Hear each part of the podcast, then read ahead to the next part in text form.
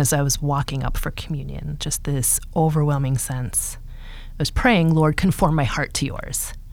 And just having this overwhelming sense of Him remind me that His heart is pierced. And in that Eucharist, the only reason we have the Eucharist is because He said yes to that sacrifice and to that pain. But through that pain and sacrifice is the joy and the glory.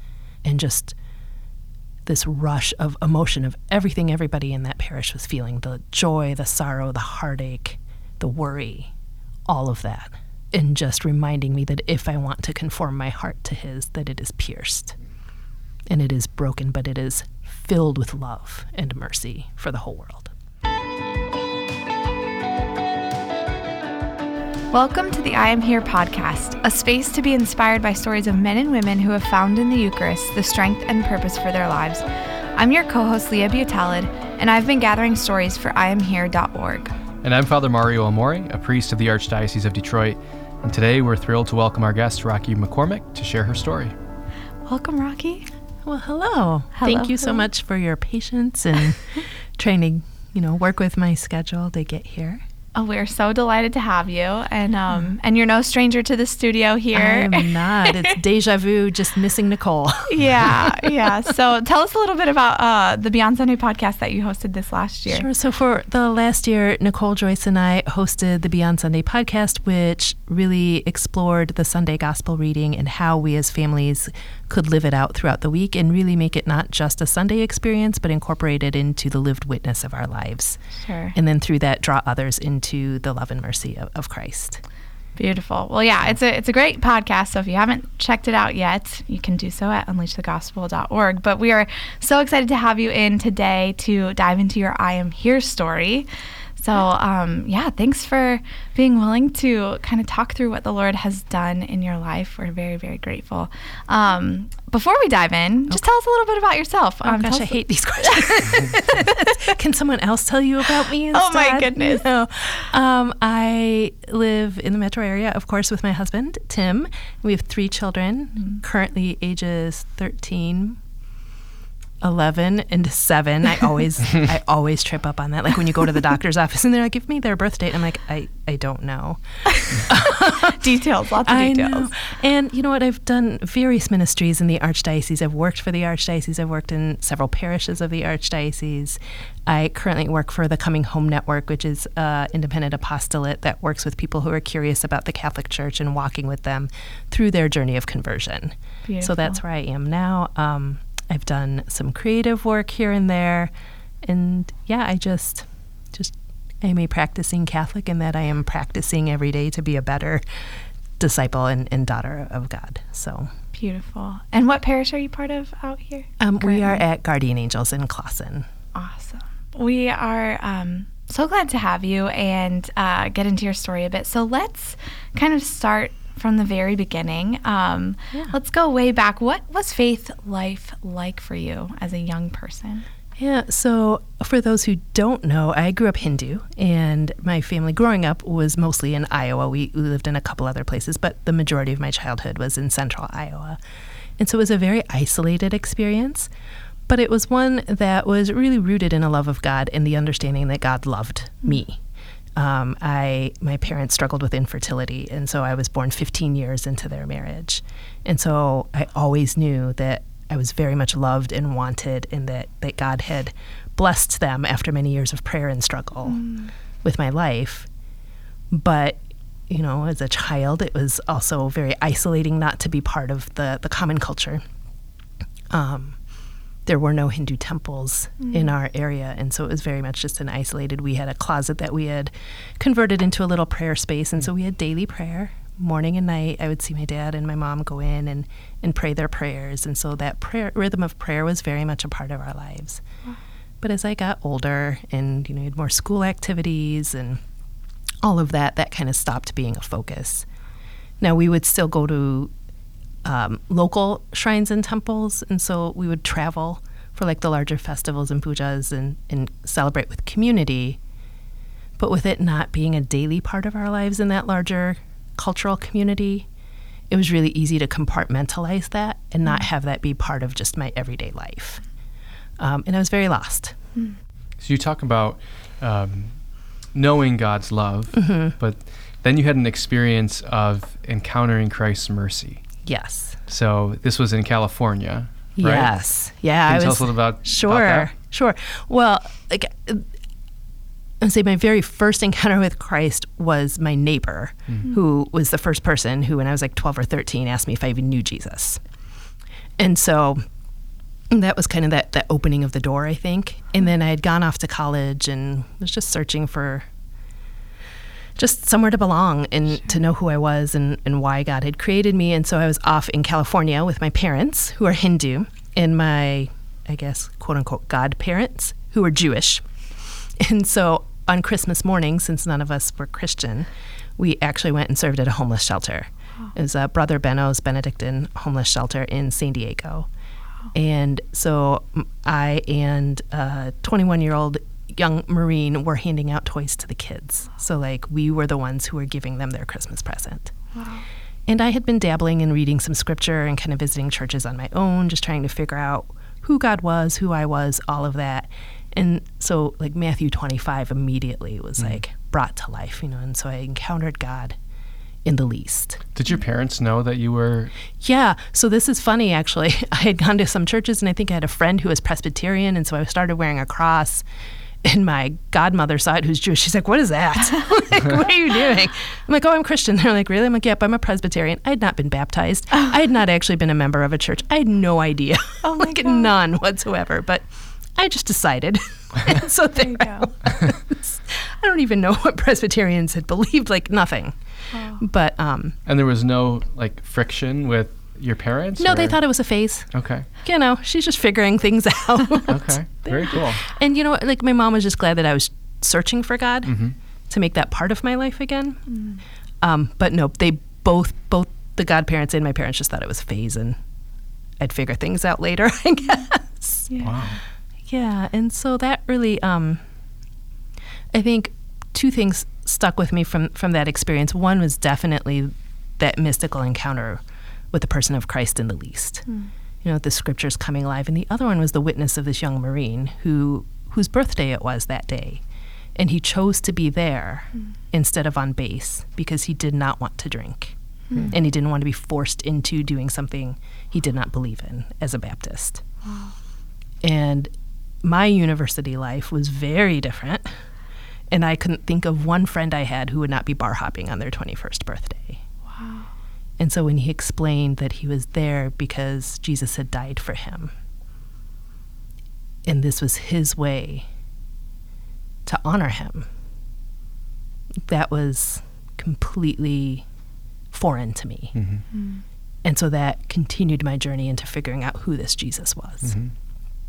All because of that experience with that young Marine on his 21st birthday. And that- yeah, that and I always say, you know, God has a sense of humor. I'm a 19 year old girl, and you're going to send me a 21 year old ma- Marine to show me your your glory and Yeah. yeah. and to witness to you. Yeah, and Right. it's that's I mean that that's the power of the gospel, right? In Yeah. those uh, seemingly unexpected places because we're we're hardly ever expecting to encounter the gospel anywhere outside of church, Right. In a direct way like that, um, and you know, as we have this call to to truly be uh, missionary disciples and to be joyful about it, you could see. I'm sure that experience that that young man was was joyful in the sense that uh, like he knew he knew what was truth, he knew what his faith was, and he Yeah. wasn't willing to compromise that. 100%. And it wasn't anything complicated. Like, he didn't go into apologetics, Mm-hmm. he didn't start quoting scriptures to me. Like, it was just, this is who I am, this is what I do. Yeah, and that's where the most powerful encounters happen and the most powerful Yeah. witnesses. I might have shared it before, but I was talking with a young man a few months ago, and um, he's he was Catholic, um, but kind of fallen away, and then came back to the church. He was uh, confirmed, and uh, at mass one day, I was preaching about evangelization, sharing the gospel, and he came back to me and he asked, he, he said, "I was at the bar last week." and he said, "I just ch- try. I just started talking to this this guy who was there about, um, you know, like morality, pro-life issues, things like that, and and just like talking about Jesus, he was like, "W- w- "Was that evangelization?" I was like, Yeah. "Yes, Yeah, precisely." right. right, Yeah. those those unexpected places, Right. the bar, you know, ministering with with somebody, Mm. um, just trying to do good. Well, it's docility to the spirit, right? Like if the spirit moves us to share, share. Like we don't know what door that's going to open and what seed that's going to plant. Exactly. Yeah. So, um, this interaction with this young man clearly had an impact. So, what um, what were some of the uh, as you continued to kind of search Sure. for truth and meaning after this experience? Where did you look? What did you go to? What were some of those experiences that stand out in your memory? You know, it's so long ago now, like the specifics kind of of all turn into this this blur. But I, I think I just continued searching, going to different churches, and then like my best friend finally figured out a little bit what I was doing Uh-huh. and invited me to church with her. Okay. Like about a year later. Okay. Not, not even quite a year later. Okay. And so she was Catholic and she was going to the Newman Center on campus. Mm-hmm. And so she invited me to come to Mass with her. Got it. So that was how I ever ended up coming into a Catholic church because I don't think I, again, like I had no idea about different denominations, nothing. Christian Sure. was just Christian. So you you, you just went to mass like for the first time with her. Did she give you any context, prepare you? What was that kind of? Did you just She dive in the deep end? no, she's a good Catholic Catholic schoolgirl. So she Wonderful. did, and I had known her. So I had known her in high school, but we were in competing. Like we competed against each other. Oh. Um, and so I had known her from her Catholic high school and all Oh. of that. So I, I knew who she like. I had known some of that context. Mm. But no, she told me what to expect from the mass a little bit, especially in terms of what I couldn't do. She's like, "You're going to stand. You're going to kneel. You're going to sit." Um, and then when we go up for communion, you can't have it. And I was like- She's like, and she went like really briefly into, you know, we believe as Catholics that this is who this is Jesus, Yeah. and so only Catholics can come forward because it's a common belief. Um, and so you can come forward for a blessing. I think at the time they didn't. Like I just stayed in my seat. Sure. Um, but yeah, so like she was sure that I understood that it wasn't that it was exclusionary, but that it was a very specific belief of Catholics, and that is why Catholics come to the table in communion. Sure. Right. What Yeah. were some of like your first impressions of the mass and, and and having kind of that brief catechesis from your friend? Yeah. How did you feel about that? Um, just being invited, but also, um, you know, uh, not not necessarily fully entering in um, uh, during communion. You know, I know that we get a lot of flack a lot of times of being exclusionary, but I think for me, it made me sense that there was something special going on, and and that it was an act of reverence and not um, exclusion is the only word that that comes to mind. So it wasn't that they didn't want others to come to the table, but that there was something that was special going on. That it was reverent. We needed to understand what it was before we could fully participate Right. in what was going on there. And I just, I think probably I was overwhelmed, but also I was just taking it all in because it was my first mass. Yeah. I love music, so we had like a really vibrant choir at the parish, Cool. and so I think I was just taking in all the music, trying to figure out where the songs were in the hymnal, like figuring out what a hymnal was, all of those things. And we had the worship aid, so I was following along in all of that too. Um, I very much think that I was just taking it all in. I don't Yeah. think my mind was processing much of anything at all. Sure. Mm. Like- a lot that- to take in. That was Yeah. your first time eh, coming to mass. Yeah. What? So what kept you coming back? Well, that was that was the mass where at the elevation mm. when the priest held up the Eucharist was where I had that mystical experience of Jesus. This was the first mass. very first mass I ever went to. Yeah. The Lord Yeah. didn't wait. No. No, at the elevation, just this interior voice, knowing that it was Jesus saying, I'm here, I am real, and you're home. Hmm. And so that, and wanting to receive that, that's what made me c- keep coming back. Wow. So well, that's enough. Pretty powerful. yeah, so it was it was it was that mass where I said, okay, like I want to receive. What do I have to do to do that? Because he is Jesus. Mm-hmm. How do I receive him? And then I entered RCIA that next year. So uh, I'm jumping ahead a little bit. Sure. But, um, so have you ever experienced that again? Yes. Yeah.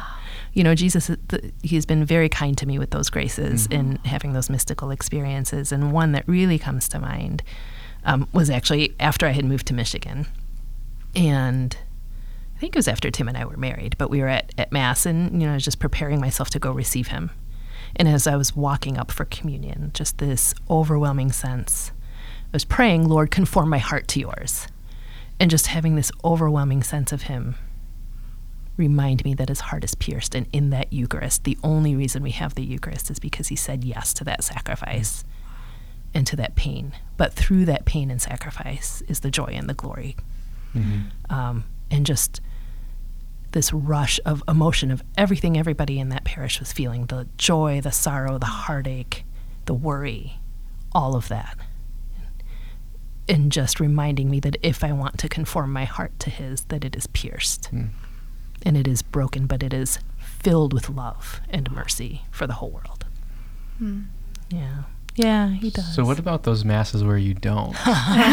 Which is probably the majority. right? Let's be honest, we have three little kids, especially. like when they're little, it's just, let's go. Um, no, you know, and it is, it. I think it's an intentionality. Mhm. Because I have had those graces, I can fall back on that to remind myself that God has been so good in revealing himself to me in that way, and that whether I feel it or not, that God isn't a feeling. That if I believe that who he says he is is true, then he is present, body, blood, soul, and divinity in that Eucharist, whether I feel it or not. Mhm. And really um, making it more of a spiritual practice to make myself more intentional when I'm receiving him to remember who it is that I am receiving. Because you can get into that rote, okay? You know, even being reverent, you can get in into that rote repetition of what we do every Sunday or every time we go to Mass, even at daily Mass, and forget the magnanimity of who you are receiving Mhm. Mhm. and just the enormity of the gift that he has given us. Yeah. You mentioned you used the word grace Mhm. um, in that mystical experience that, that you had, and Yeah. um, the Lord gives gives some of us those kind of Yeah. kinds of um, just real, very powerful, you know, manifestations Mm-hmm. of of His love, whether it's through you know a voice or just hearing or hearing uh, just in our hearts and, and in our minds. Um, and those are the experiences that um, we have to live out of, right? Because Right. we don't, you know, um, you know, like even as a priest, like there are sometimes celebrating mass where it's just uh, can be overwhelming, Right. but there are other times when it's not. Mm-hmm. But what I have to remember are those moments of of grace Mm-hmm. because I know myself so well. and like you know, like who's doing? I'm doing what? You know? Um, Right. Like, who am I? Oh. that, yeah, I'm Right. not worthy of this. But those those moments of you know like uh, consolation, knowing Mm-hmm. knowing the Lord's presence, that's what sustains us in our life um, of. Uh, in our relationship with the Lord, in our fidelity to Him, um, and and probably for most of us, um, though we live out of those moments more than we experience them. Absolutely. But I think of it as any other relationship, hmm right? Like, we're not always going to have those feelings of, of like when we first were falling in love. That doesn't sustain itself. Right. But we are no less in that relationship with the other person. And if that relationship is what we say it is, and if we believe it to be what it is, then out of love and out of fidelity and out of trust, we continue to show up and we continue to make our sacrifice, trusting that their sacrifice is there too. Right. And it's no different with the Lord. hmm Wow. Um, okay, so you said there was a year between that first mass and then when you entered RCIA. What was that year like? Did you continue to kind of explore various churches, or were you pretty? I didn't. set? I was set. Wow. Right? Like Oh the minute gosh. I entered RCIA, like I knew. Yeah. Jesus had said. Yeah. And I knew. And to be honest, like my personality type, I was a joiner. So like I liked joining organizations. That was kind Cool. of my thing. Mm-hmm. Um, I was involved in all of that. And I was going through this with my best friend. Yeah. Now I was 19, I think, at the time, maybe 20. And so we didn't necessarily pay the closest of attention in RCIA. Sure. But, you know, I. I think back on it with a lot of love for our campus minister that was leading RCIA too, because he was so patient Hmm. And kind of ignored a little bit of the maybe joking around that we did. but also because I was being baptized, some of the things that they were teaching didn't apply to me. And so Oh, instead sure. of listening and learning, I was like, that doesn't apply to me. I'm going to just float back here. Yeah. But he was so patient and took the mm-hmm. time to like one on one work with me through my questions. And Wow. one of my biggest questions was about salvation mm. because my parents were not coming into the church and what did that me- what did that mean? Yeah. And then it came to the Eucharist. And it did come to that question of if this is Jesus, why can't everybody have him? Right. Right. Why do we exclude? And, you know, he was so good. And he said, Rakhi, it breaks Jesus' heart hmm. too. We do want everybody. That is the goal. But we've talked, like, you know, but here is why. And we've talked about why. But that is the goal. And it breaks his heart too. So stay there. Stay Wow. heartbroken Wow. because that's what the Lord. Hmm. The Lord wants everyone at the table. Right. Wow. Yeah. How did your your relationship with Jesus in the Eucharist uh, kind of grow and develop during this time, especially you know after receiving that kind of truth from your campus minister? How how did that impact the way you related to Jesus personally in the Eucharist? I, I'll be honest. I think it took a lot of years for me to unpack a lot of that because I didn't have the Sure. language, right? I didn't have the understanding, and so it was little by little, more and more was revealed. Yeah. Um, and then right after I came into the church, my dad passed away, and then we moved. I moved to Texas, halfway, really all the way across the country, Yeah. and so the community that I had had kind of disappeared, and so it was very much just an ebb and flow. But I think with the Eucharist and just God's fidelity. You know, he always placed somebody in my life that would be there to remind me, come to church. Mm. He's there. Wow. Like I got to Texas and I kind of fell away because I didn't have a community and I didn't know what to do. I was brand new. I'd just come in. I'd just lost my dad. Um, and my graduate supervisor ended up being a real devout Catholic that would invite me to church with her and her husband and her family and invite me to sing in the choir with them. And oh. then I moved up to Michigan, same thing, kind of like floating, not really sure. Hadn't really grown too much in the faith because I didn't get the, the full experience of the mystagogy because I wasn't there. And the campus minister at Oakland University was on my interview communi- oh. committee. And I ended up ingrained in that c- community, Wow. which is where all of it really began to get unpacked. And I began to develop this deeper relationship with Jesus and understand more what that Eucharistic community was. Mm. And began to go to adoration, which I didn't even know what that was. I didn't even know what adoration was when I came into the church back in the mid 90s. That wasn't really a thing. Mm-hmm. Sure. Um, I mean, it certainly occurred, but it wasn't as commonplace as it is as it is now, which is such a gift to us now. Mm-hmm. Yeah. Um, And so then, to that commingling of taking in the Eucharist and sitting before the Lord and gazing upon Him as He gazes upon me, but then also realizing that there is a power in that, mm. and that the greatest thing that we can do when we consume Him is take Him back out into the world, and that there is a missioning that happens with the Eucharist, that it's not just me and Jesus. Mm. I mean, that's a beautiful part too, and I love that. But it's incomplete if I if I hoard him, which I sometimes want to do, especially when life gets busy and you've got a lot of kids and things are going on. But I think that has been kind of this next phase. I don't know if it's a phase, but a next um, growth and understanding, right? That he really is food. Wow. That he is present, body, blood, soul, and divinity, and we're given this enormous gift to be able to consume him so that we can then bring other people into that same relationship with him.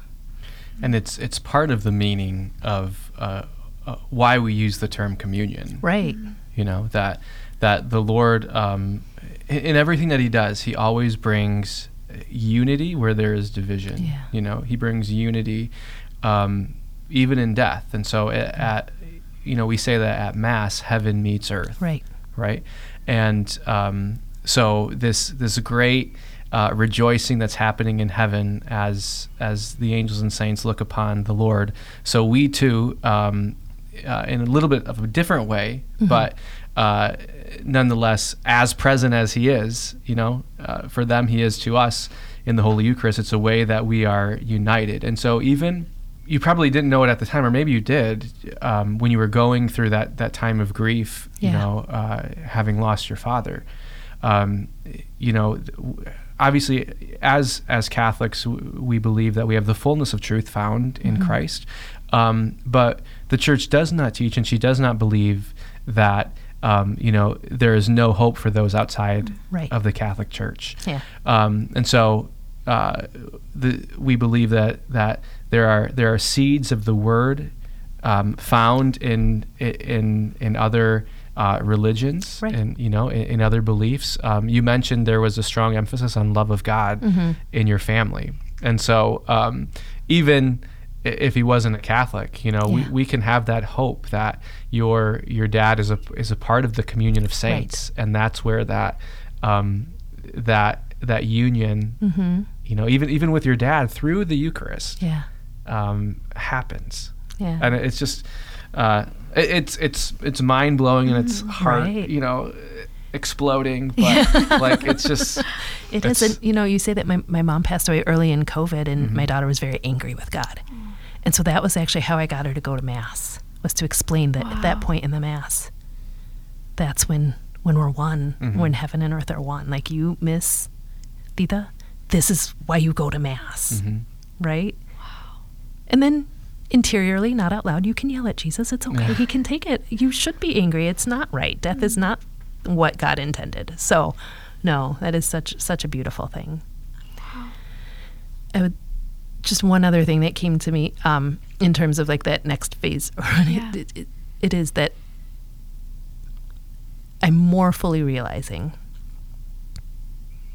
that when I encounter Jesus in the Eucharist, like when he is fully present and I consume him, that every time, every time there should be something in me that changes, Mm.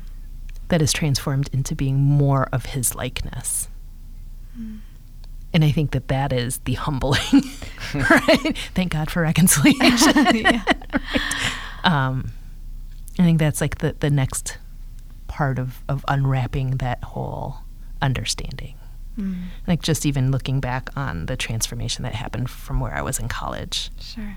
to just coming into the church and then coming into the church and then really offering my life to the Lord, which were two different things. Like I joined when I came into the church, I joined the church.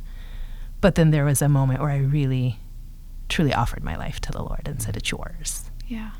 And then once you do that, then figuring out what that actually means on a day in, day out basis. Yeah. So, Absolutely. I admire the way, the wisdom with which you can kind of look back over time Mhm. and, you know, acknowledge what the Lord was doing, even if you weren't even conscious of it at that Right. point. But, you know, how He's brought you into this deeper understanding over time. Um, but you talk about, you know, day in, day out, now that you've offered your life to the Lord, um, I'm curious about uh, how how you incorporate time with the Blessed Sacrament into your day to day as someone who is seeking this life of joyful Oh. missionary discipleship with little ones and you know a job and not life. well, and not well, yeah, not well. No, it's funny. Tim and I have been talking. We would like to go back to doing a weekly holy hour, and then he will always propose it, and I'll be like, well, do you have to commit to something? Because I might want to sleep. No, Sure. no. Um, definitely being more intentional about being present at mass. I think that is that is my biggest goal right now. I can't always, with my work schedule, with other mm-hmm. things going on, get to daily mass anymore, which I do miss.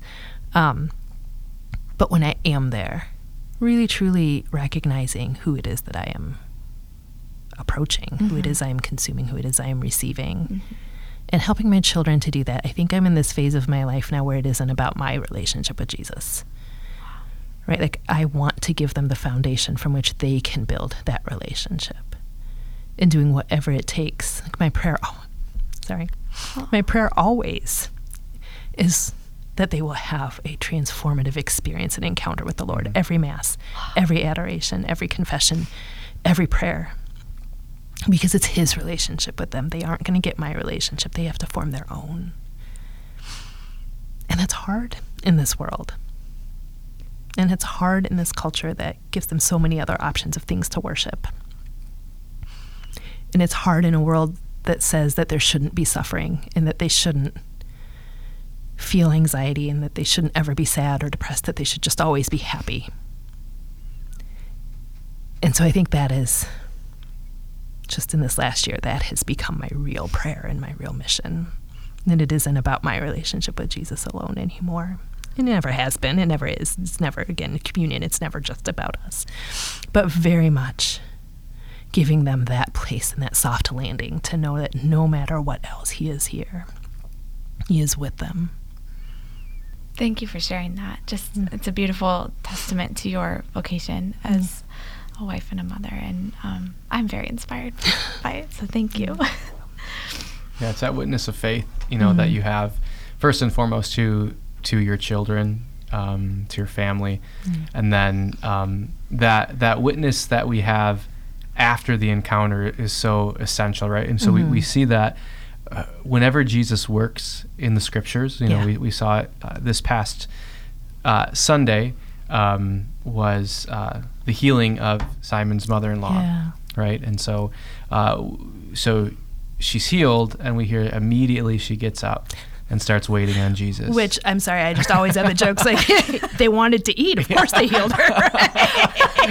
I mean, there's that, no, and then there's also no, but yeah, right, right. Our Um, healing isn't just for us, right, right? There's always a greater purpose. right. So Yeah. thanks, um, thanks for getting that, Mm-hmm. and thanks for being, um, you know, that that witness to to your children and and in all the the varied the many and varied ways that you have been that witness in the church and outside the church as well well, thank you, Rakhi, for joining us and uh, sharing your story once again. We are so grateful to have had you. Thank you so much for having me.